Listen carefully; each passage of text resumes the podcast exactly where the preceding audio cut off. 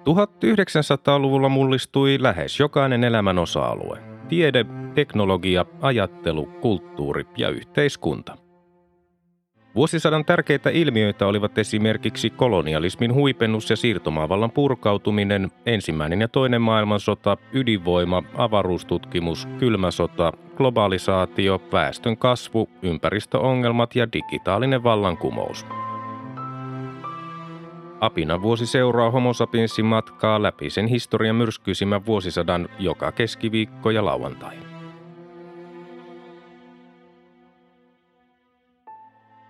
Vuosi 1977. 4. heinäkuuta presidentti Urho Kekkonen myönsi Helsingin Sanomien poliittiselle pilapiirtäjälle Kari Suomalaiselle professorin arvonimen. Seuraavana päivänä 5. heinäkuuta Pakistanin presidentti Zulfikar Ali Bhutto syrjäytettiin kenraali Muhammad Zia-ul Hagin johtamassa verettömässä vallankaappauksessa. Ainakin 350 ihmistä oli kuollut maaliskuussa pidettyjen parlamenttivaalien jälkeisissä Button kannattajien ja vastustajien yhteenotoissa. 10. heinäkuuta Suomessa koettiin ensimmäinen lentokonekaappaus, kun kahden henkilön kaappaama neuvostoliittolainen Aeroflotin Tupolev TU-134 matkustajakone laskeutui Helsinki-Vantaan lentoasemalle. Väsytystaktiikan ansiosta kaappausdraama päättyi rauhallisesti kaksi päivää myöhemmin.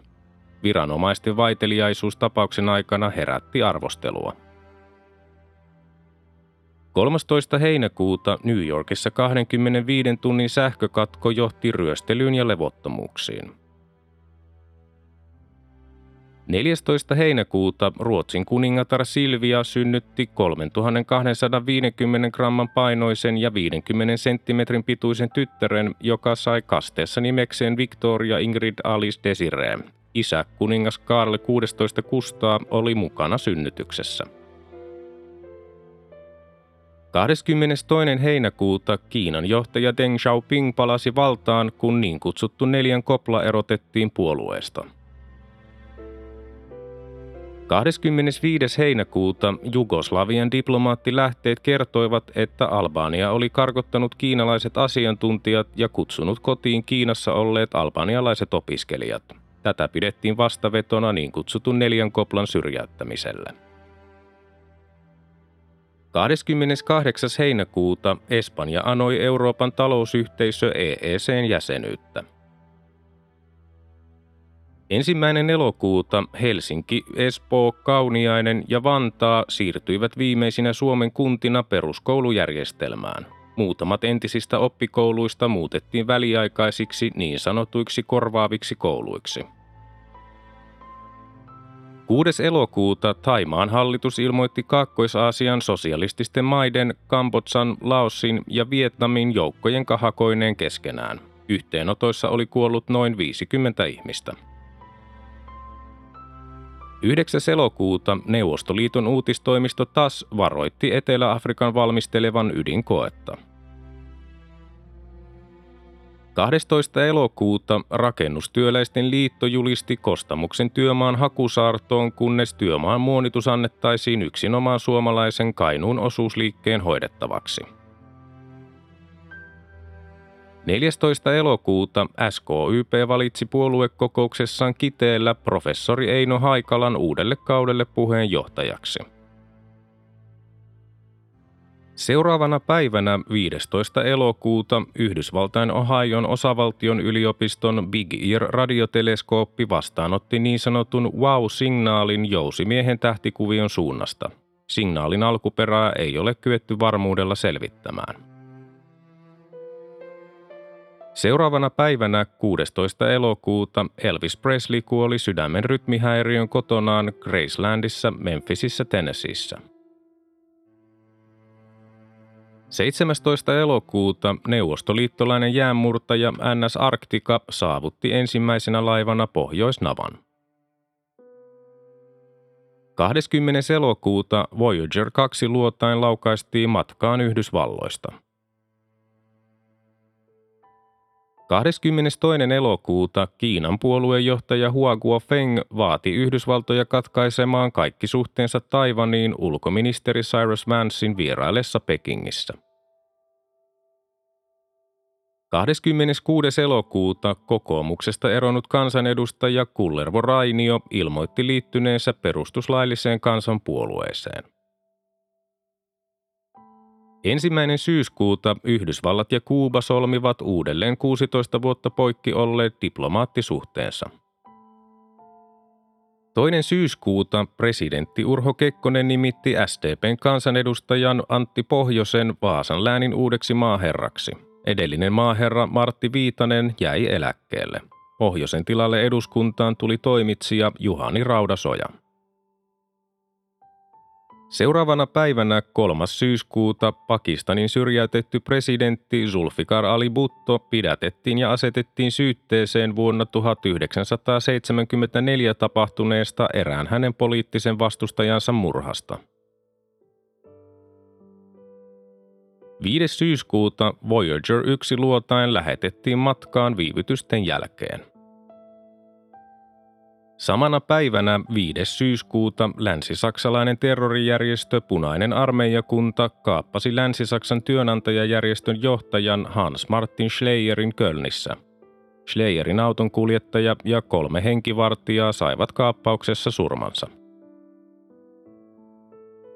7. syyskuuta Yhdysvallat ja Panama sopivat Panaman kanavan siirtymisestä Panamalle 1900-luvun lopussa.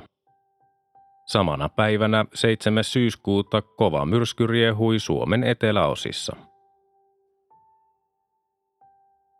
9. syyskuuta Ugandan diktaattori Idi Amin teloitutti julkisesti 13 poliittista vastustajansa maan pääkaupungissa Kampalassa. 11. syyskuuta isorokkoa tavattiin viimeisen kerran maailmassa Somaliassa – Samana päivänä 11. syyskuuta kansainväliset tarkkailijat arvioivat Etiopian ja Somalian kiistan Ogadenin alueesta olevan kehittymässä kohti avointa sotaa. Somalia havitteli itselleen Etiopian kakkoisosassa sijainnutta Ogadenin aluetta, jolla asui pääasiassa somaleja ja pyrki käyttämään hyväkseen Etiopian sekavaa sisäistä tilaa. 12. syyskuuta apartheid Steve Biko kuoli Etelä-Afrikassa poliisien huostassa saamiinsa vammoihin. 20. syyskuuta Djibouti ja Vietnam hyväksyttiin YK jäsenmaiksi – Samana päivänä 20. syyskuuta Posti- ja Lennätin hallituksen pääjohtajaksi nimitetty Pekka Tarjanne erosi eduskunnasta sen jälkeen, kun presidentti Urho Kekkonen oli lähettänyt hänelle asiaa koskevan niin kutsutun myllykirjeen. Uudeksi kansanedustajaksi tuli agronomi Kyllikki Stenruus. 21. syyskuuta ydinaseiden rajoitussopimus solmittiin estämään ydinaseiden leviämistä – 15 maata allekirjoitti sopimuksen mukana Yhdysvallat ja Neuvostoliitto. Samana päivänä 21. syyskuuta Saloran pääjohtaja Jouko Nordel tunnusti poliisikuulusteluissa yhtiön myyneen TV-vastaanottimia pimeille markkinoille miljoonien markkojen arvosta vuosina 1970-1975. Nordel pidätettiin 28. lokakuuta. 25. syyskuuta ruotsalainen iltapäivälehti Expressen totesi pääkirjoituksessaan presidentti Urho Kekkosen olevan vaaraksi Suomelle. Lehti kirjoitti, että Suomessa kyyristellään ja että keskustelu tukahtuu, kun suomalaiset kumartavat Tamminiemen suuntaan. Expressenin kirjoitukselle oli antanut pontta Kekkosen asema seitsemän puolueen yhteisenä presidenttiehdokkaana ja se herätti muutamia päiviä kestäneen keskustelun demokratian tilasta Suomessa. 28. syyskuuta Porsche 928 esiteltiin messuilla Genevessä – Ensimmäinen lokakuuta Yhdysvallat ja Neuvostoliitto sanoivat yhteisessä julkilausumassaan, että palestiinalaisten tuli saada osallistua Lähi-idän rauhankonferenssiin Genevessä Sveitsissä. Israel kieltäytyi kuitenkin edelleen tunnustamasta Palestiinan vapautusjärjestö PLOta neuvottelujen osapuoleksi. Samana päivänä ensimmäinen lokakuuta kaikki poliittiset puolueet kiellettiin Pakistanissa. Presidentti Muhammad Ziaul Haq ilmoitti, että parlamenttivaalit oli lykätty määräämättömäksi ajaksi. Toinen lokakuuta Etykin ensimmäinen seurantakokous alkoi Jugoslavian pääkaupungissa Belgradissa. Samana päivänä toinen lokakuuta ainakin 230 ihmistä sai surmansa armeijan eräinen ryhmittymien vallankaappausyrityksessä Bangladesissa. 37 hankkeesta syytettyä sotilasta teloitettiin 19. lokakuuta ja viikkoa myöhemmin tuomittiin kuolemaan vielä 55 ihmistä. 5. lokakuuta useat talouselämän järjestöt ilmoittivat ryhtyvänsä tukemaan vakavista talousvaikeuksista jo vuosien ajan kärsineen sanomalehti Uuden Suomen julkaisemista. 7. lokakuuta Neuvostoliiton korkein neuvosto hyväksyi maalle uuden järjestyksessä neljännen perustuslain, joka korvasi vuodesta 1936 voimassa olleen niin kutsutun Stalinin perustuslain. Uudessa laissa oli vanhaan verrattuna kuitenkin vain vähän muutoksia. Puoluejohtaja Leonid Brezhnevistä tuli maan presidentti ja ulkomaisten tarkkailijoiden mukaan hän sai muodollisesti laajemmat valtaoikeudet kuin Josef Stalinilla oli aikanaan ollut. 9. lokakuuta Norjan Nobel-komitea myönsi vuonna 1976 jakamatta jättäneensä rauhanpalkinnon pohjois-irlantilaisille rauhanaktivisteille Mary Corriganille ja Betty Williamsille. 13. lokakuuta neljä palestiinalaista kaappasi Somaliaan matkanneen Lufthansan koneen ja vaati 11 punaisen armeijakunnan jäsenen vapauttamista.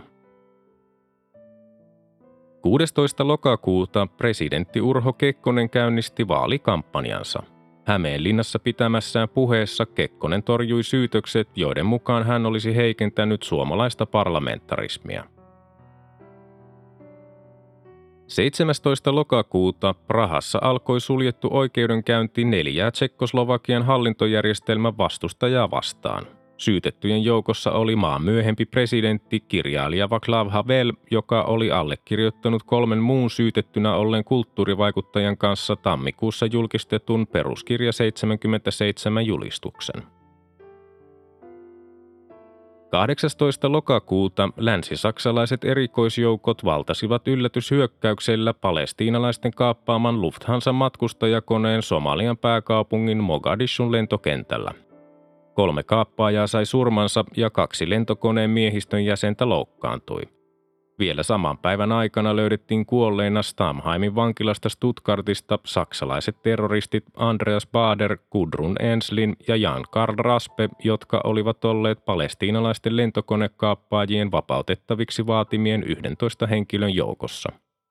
Baderin ja Raspen todettiin ampuneen itsensä ja Enslinin hirttäytyneen.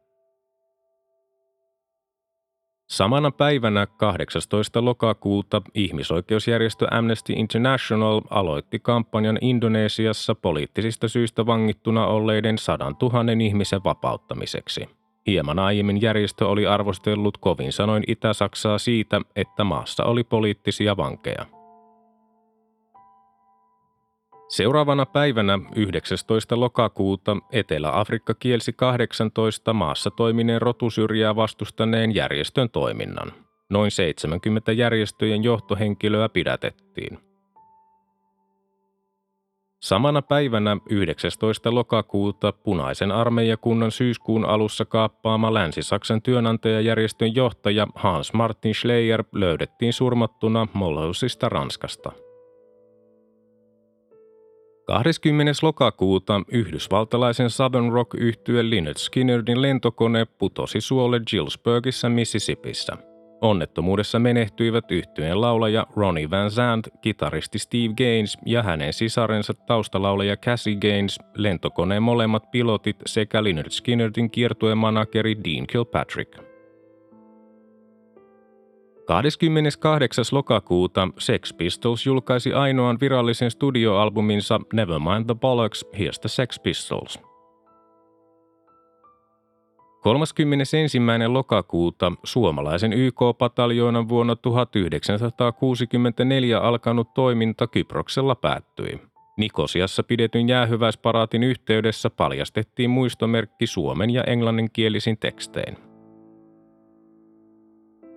Ensimmäinen marraskuuta Charles Covell löysi 2060 Chironin ensimmäisen löydetyn kentaurityypin pikkuplaneetan – Samana päivänä ensimmäinen marraskuuta Yhdysvallat erosi kansainvälisestä työjärjestö ILOsta.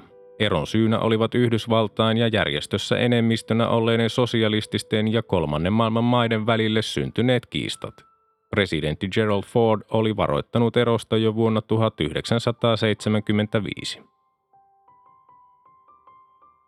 3. marraskuuta Suomen ilmavoimien käyttämät Fuga Magister-harjoituskoneet julistettiin lentokieltoon sen jälkeen, kun kaksi lentäjää oli edellispäivänä saanut surmansa kyseistä tyyppiä olleen koneen maahan syöksyssä Pylkönmäellä.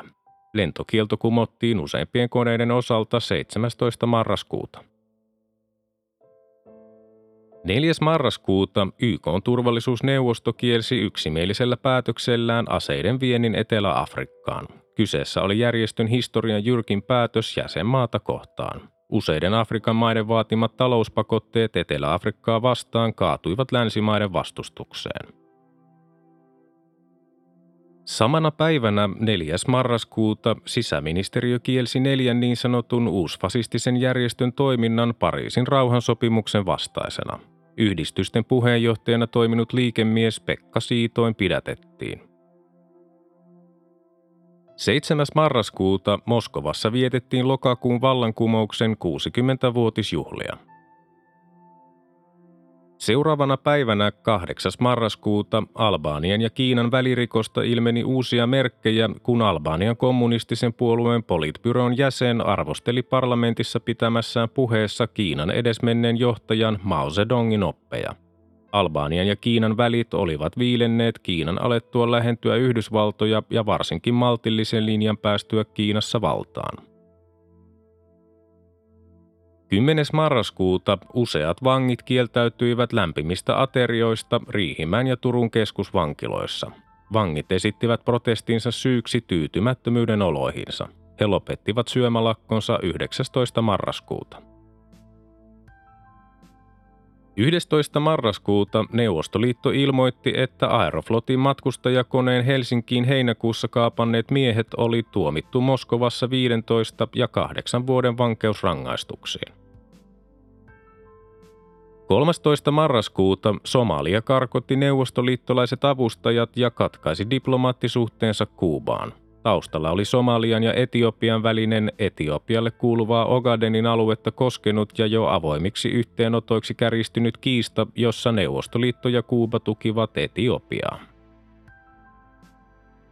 18. marraskuuta Suomenojan lämpövoimalaitos vihittiin käyttöön Espoossa. Seuraavana päivänä 19. marraskuuta Egyptin presidentti Anwar Sadat vieraili Israelissa – arabimaailma raivostui käynnistä.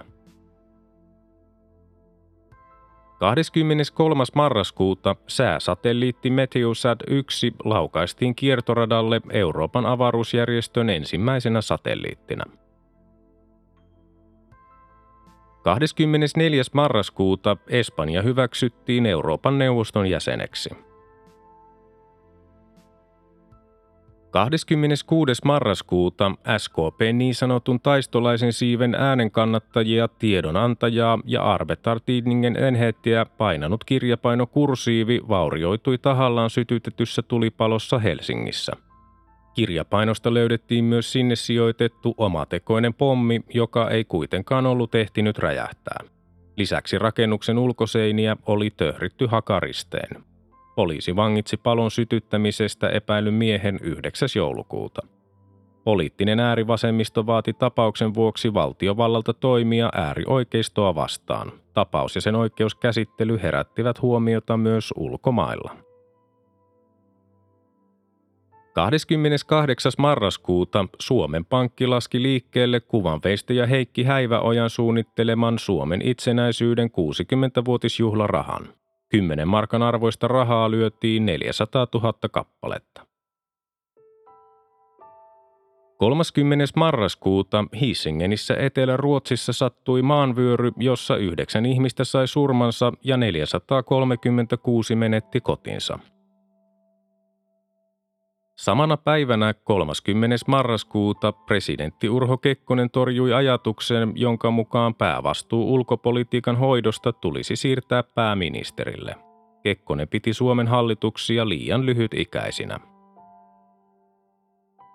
Ensimmäinen joulukuuta Libya, Syyria, Algeria, Etelä-Jemen ja Irak sekä Palestiinan vapautusjärjestö PLO aloittivat huippukokouksen Libyan pääkaupungissa Tripolissa. Kokouksessa oli tarkoitus sopia Egyptin vastaisista toimista sen lähennyttyä Israelia. Irak kuitenkin vetäytyi pian Egyptin vastaisesta rintamasta. 4. joulukuuta Jean Bedel Bokassa Keski-Afrikan tasavallan presidentti kruunasi itsensä keisariksi. Samana päivänä 4. joulukuuta Malaysia Airlinesin Boeing 737 kaapattiin ja räjäytettiin ilmassa, sata ihmistä kuoli. Samana päivänä 4. joulukuuta Egypti katkaisi diplomaattisuhteensa Algeriaan, Syyriaan ja Etelä-Jemeniin sekä karkotti useiden Itä-Euroopan maiden lähettiläitä. Egypti syytti näitä maita sekaantumisesta Egyptin sisäisiin asioihin ja Lähi-idän rauhanpyrkimysten vaikeuttamisesta. 8. joulukuuta SDPn eduskuntaryhmä erotti kansanedustaja Veikko Pajusen, joka oli ryhmäpäätöksen vastaisesti äänestänyt niin kutsuttua vetokoukkuveroa vastaan. Erottaminen oli voimassa vuoden loppuun. 12. joulukuuta puhelimen käyttöönotosta Suomessa tuli kuluneeksi sata vuotta. Suomen ensimmäinen puhelin yhdisti helsinkiläisen tehtailijan Juhan Nissisen konttorin ja myymälän pihan poikki. 13. joulukuuta Salora-yhtiön omistajien omaisuutta määrättiin myynti- ja hukkaamiskieltoon 20,6 miljoonaa markan arvosta. 27. joulukuuta Vermon raviradan avajaiskilpailut Espoossa. Samalla vanha Käpylän ravirata Helsingissä siirtyi historiaan. 29. joulukuuta Yhdysvaltain presidentti Jimmy Carter saapui vierailulle Puolaan. 30. joulukuuta SKDLn kansanedustaja Arne Pulkkinen kuoli. Uudeksi kansanedustajaksi tuli vuoden 1975 vaaleissa pudonnut metsätyömies Veikko J. Rytkönen.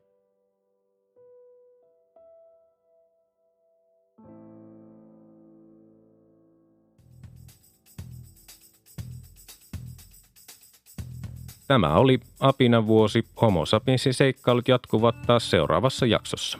Liitytään mukaan.